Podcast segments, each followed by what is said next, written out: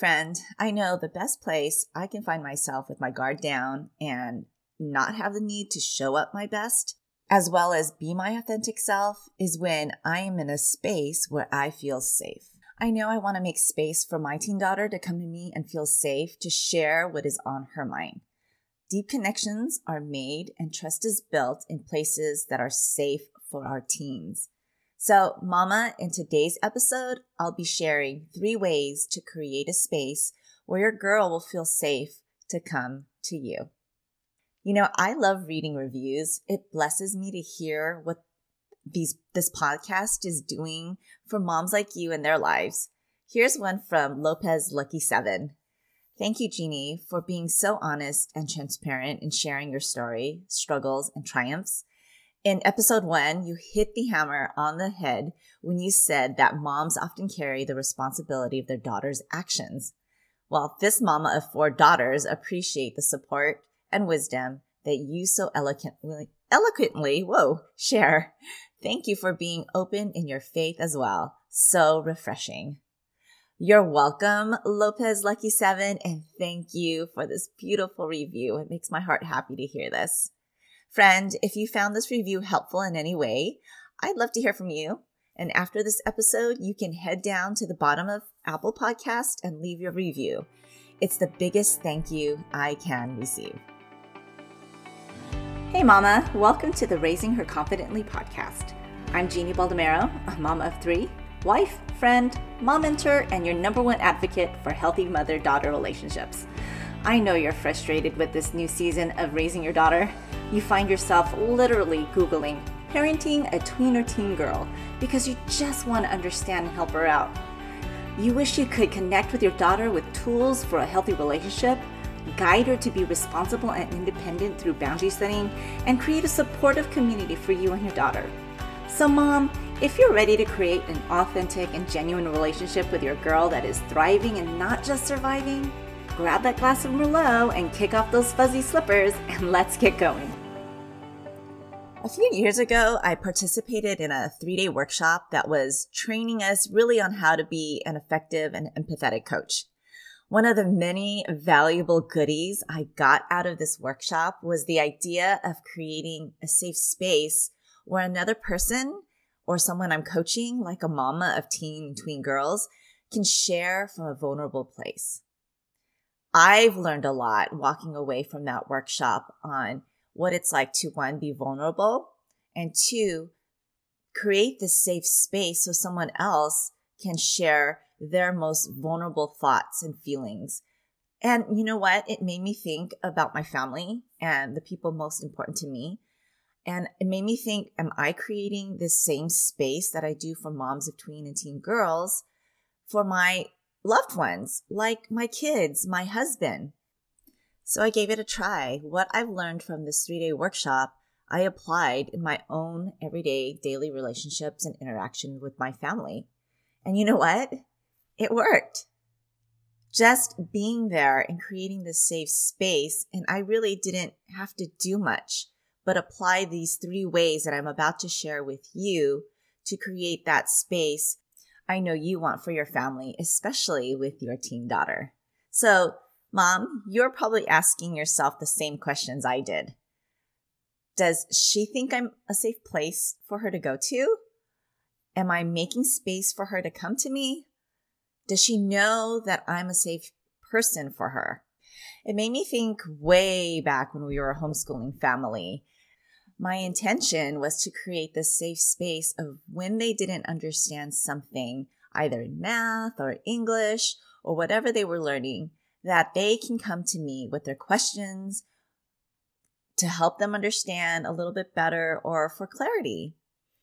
Well, I can think of many instances during our homeschool time where I was not necessarily good at making them feel comfortable with coming to me at times and it depended on the day.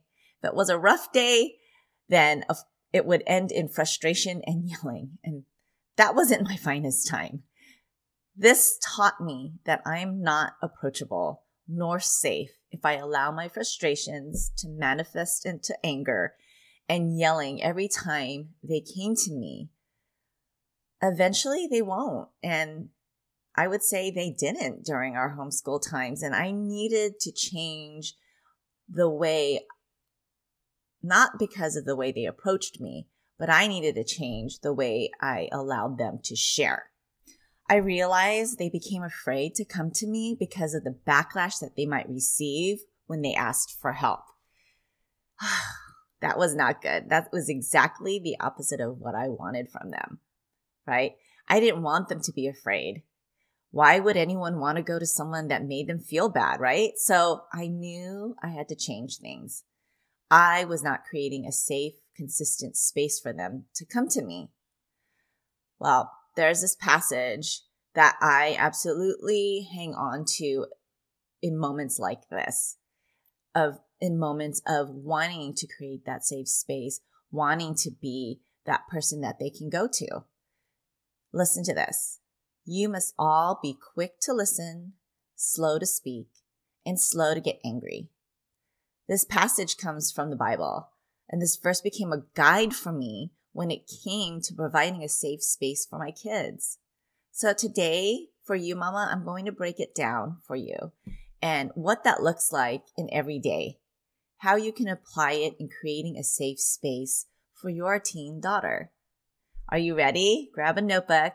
We're going to break this verse down into three ways why it benefits you in creating that space you so desire where your team is going to come to you. Ready? Number one, quick to listen. What does quick to listen mean? Well, picture this someone who actually has their ears literally turned on and mouths are closed. Right, mama? Ouch. if you're like me, I always have to put a word in when I hear something right away. So, quick to listen means my mouth is automatically closed. It's almost like when I taught first grade uh, and I wanted my kids to listen to me while I'm teaching a lesson.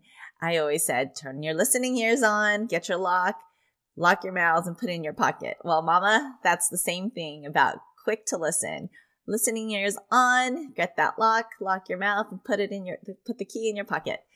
We want to hear what your daughter is saying. And no matter how she says it, what she's saying, even if we don't like what we're hearing, we want to be quick to listen. We're not cutting them off while they're talking to get a word in. Let them talk. And, you know, quick to listen also means what does your body language look like? Are you giving them eye contact? Are you giving them your full focus? Now, most of my conversations happen in the car, and I'll have another episode where, you know, conversations in the car are actually golden or when having a conversation with your daughter. So, eye contact may not necessarily be a great idea when you're driving, but how is your body language? Are you tense? Are you relaxed? Um, are you shuffling because you're not liking what you're hearing? So being aware of your body language is also a way to listen, right? Understand where they're coming from.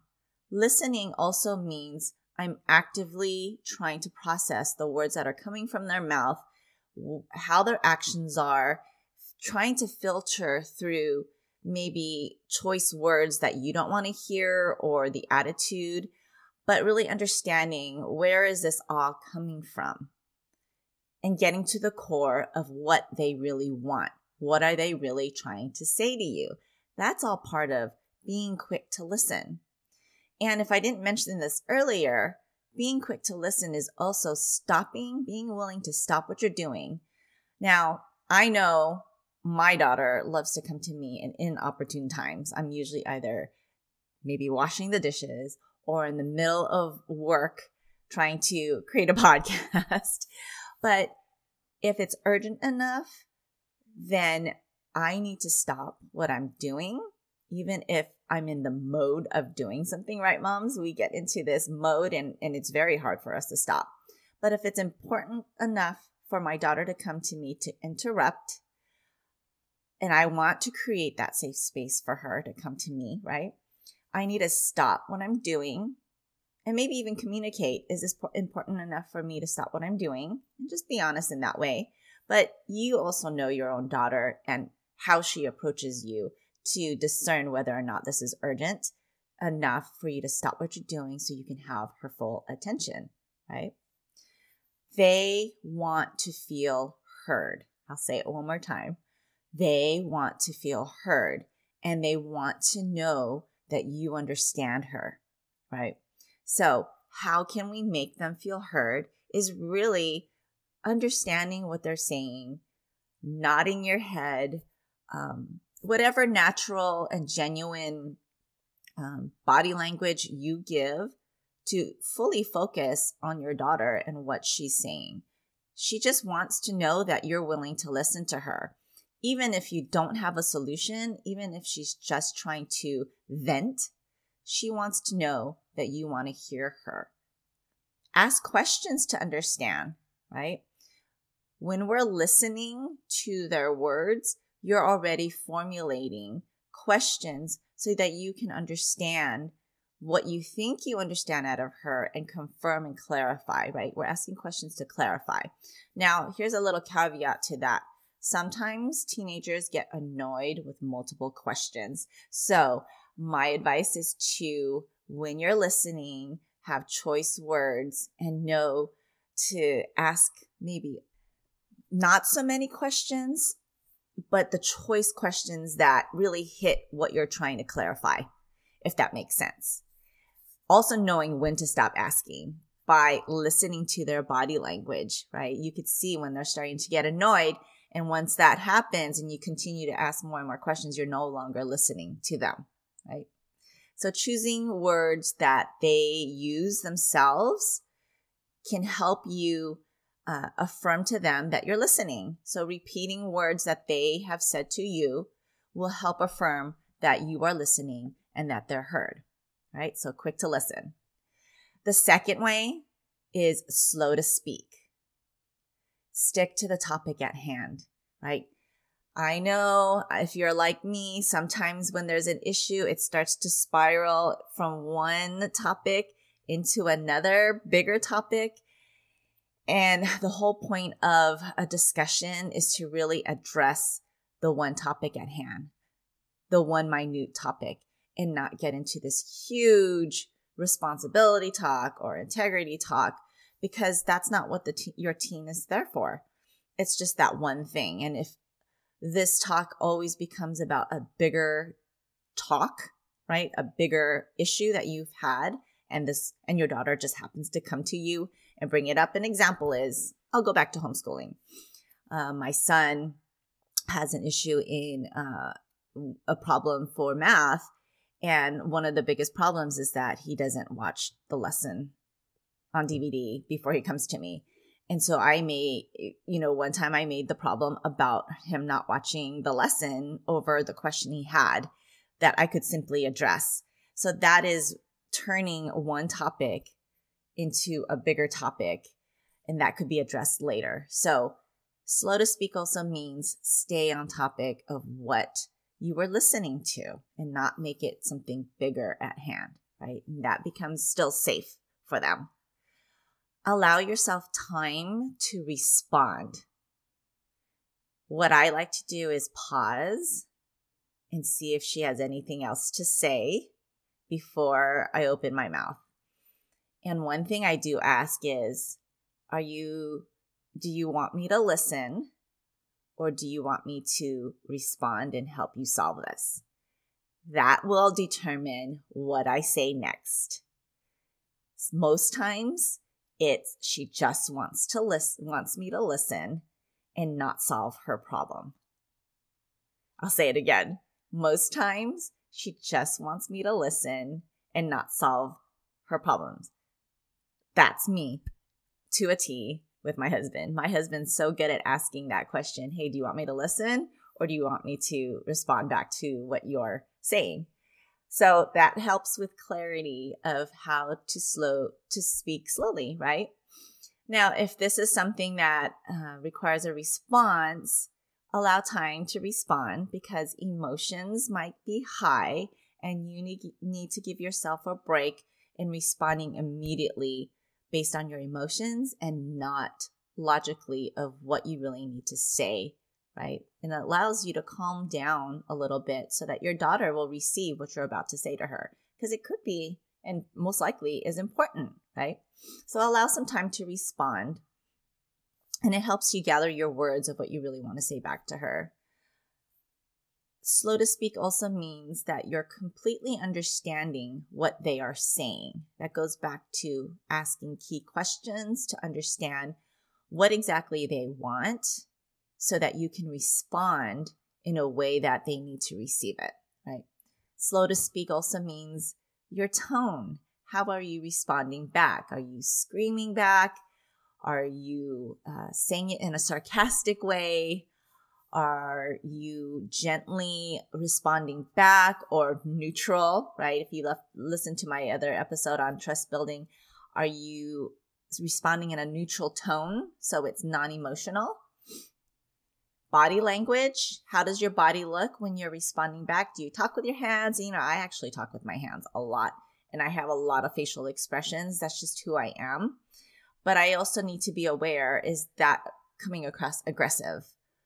Um, does it come across like I'm mad? But over time in a safe space, you know, my kids have learned this is how I talk and that it has nothing to do with them and what they said, right? But also speaking with gentleness, right? I think most times anyone would receive feedback or a response when it comes back in a gentle manner.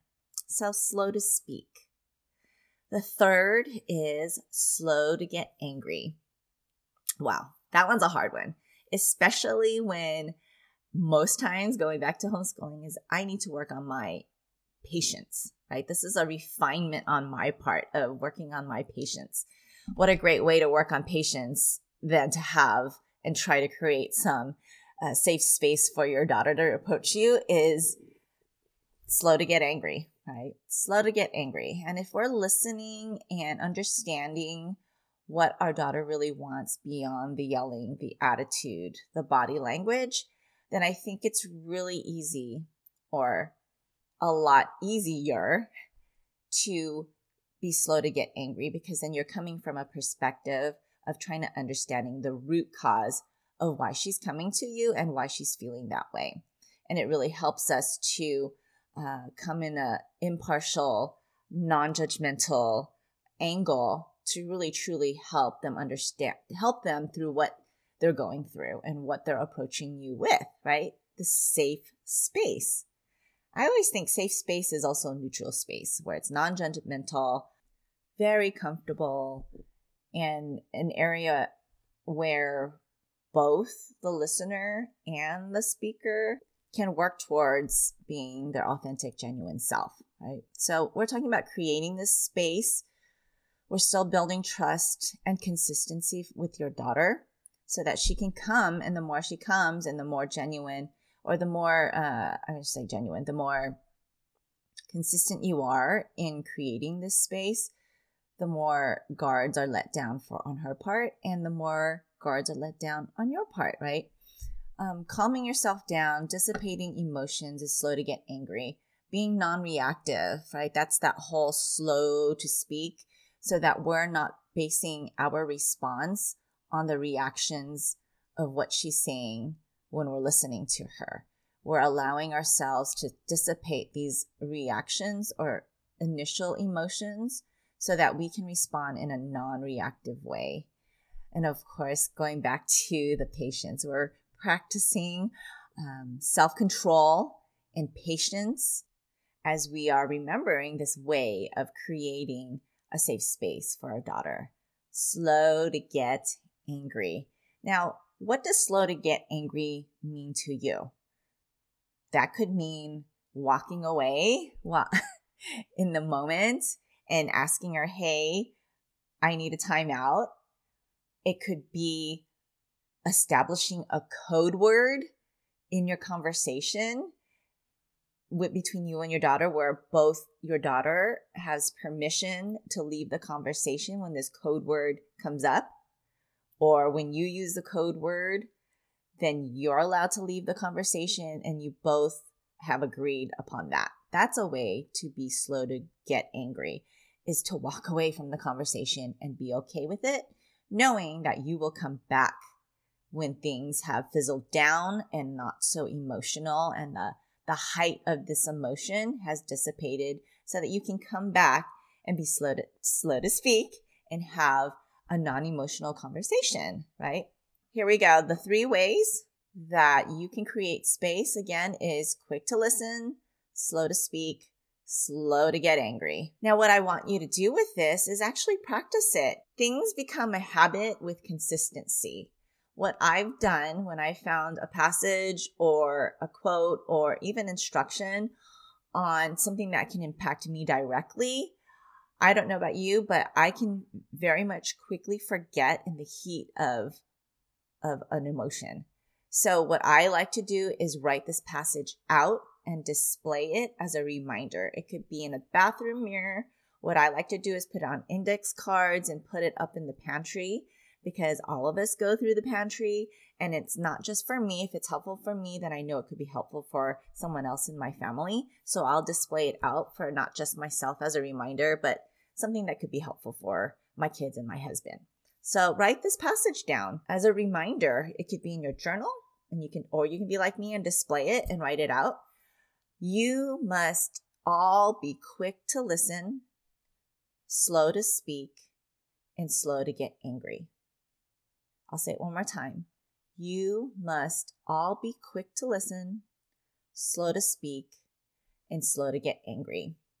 Now, if you want to find that for yourself, I believe it's in the Bible, and you can look up James chapter 1, verse 19, and you, you can find it there. So, as you write this out, whenever I need to be reminded and I found it helpful, I can post it and see it as a simple reminder. I can quickly, like I said earlier, forget that, the three ways in the heat of a moment. But if I can see it, it helps me to refocus and recalibrate my thinking. It takes consistency. Again, we're not going to be perfect at it, and it's okay, mama, because our desire to create the safe space outweighs our imperfection of doing things perfectly. Okay. I, this is your permission to be consistent. The desire outweighs the to do, right? So your desire to create the safe space and three ways to do that requires practice for it to be a habit. So we're going to be imperfect in this practice and that is okay, right? Be consistent and consistency will form this habit. And over time, when you consistently practice quick to listen, slow to speak, slow to get angry, and over time, you're proving to be a safe space for your girl to come to you. And that is where authenticity and genuineness starts to flourish in that space, right? You got this, mama. Don't forget to leave a review down below, and I may just read it here. It blesses me to receive one. Bye for now. Hey, friend, if this podcast inspired you or encouraged you or helped you in any way, I'd love for you to share it. You can screenshot this episode and share it in your stories on social media or text it to a friend who can use the support. It's the best way you can thank me.